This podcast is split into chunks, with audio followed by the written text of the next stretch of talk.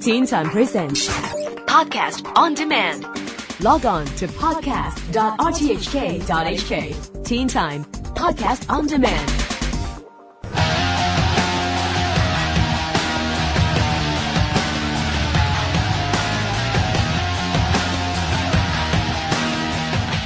Good evening, Teen Timers. In this week's Around Town Report with me, Andrew Dembina, we find out what's in store at this year's Hong Kong International Film Festival, which is now rolling until April the 5th. Also, we hear from a famous British actress who heads a Paris Film Festival, where the spotlight this year is on Hong Kong cinema. Hi, I'm uh, Roger Garcia, the Executive Director of the Hong Kong International Film Festival Society, and we run the International Film Festival and the Asian Film Awards, and also a project market called the Hong Kong Asia Film Financing Forum. The uh, Hong Kong Asia Film Financing Forum is a place where filmmakers come with their projects, not films, but projects in the form of, say, scripts or stories and budgets, and we put them together with uh, potential financiers and producers and production companies. So this year, for example, we have 32 projects, 32 filmmakers, and also we have about 800 to 1,000 people who participate in our forum. Some of them are first-time feature filmmakers. They've obviously had some filmmaking experience before in terms of short films and maybe some other documentary or commercial work.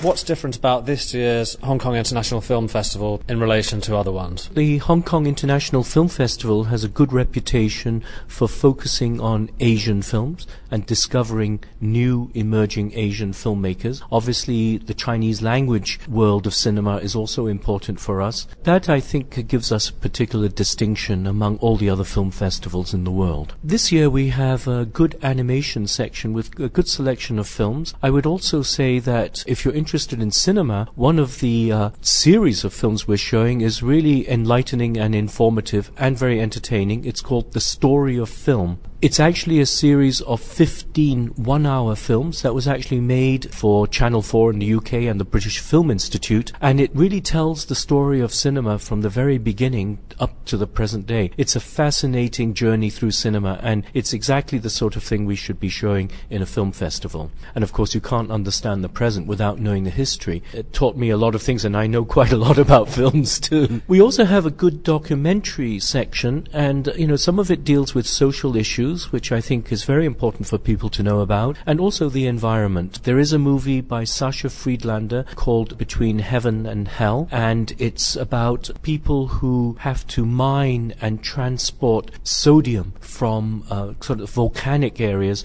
to the factory in Indonesia. It shows what grueling work it is. It's also a deep insight into how people have to make a living in some less privileged parts of the world.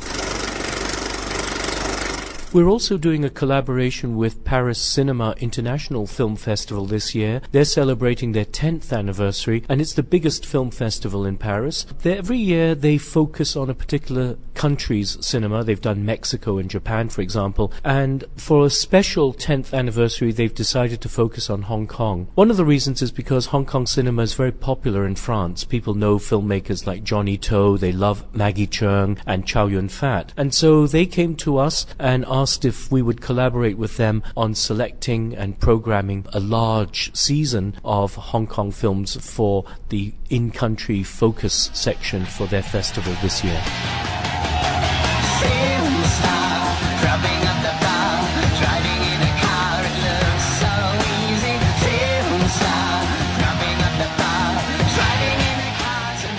My name is Charlotte Rampling. I'm an actress. I'm here in Hong Kong, and I've come to Hong Kong as president of Paris Cinema International Film Festival, which is going to be joined to the Hong Kong International Film Festival in July in Paris.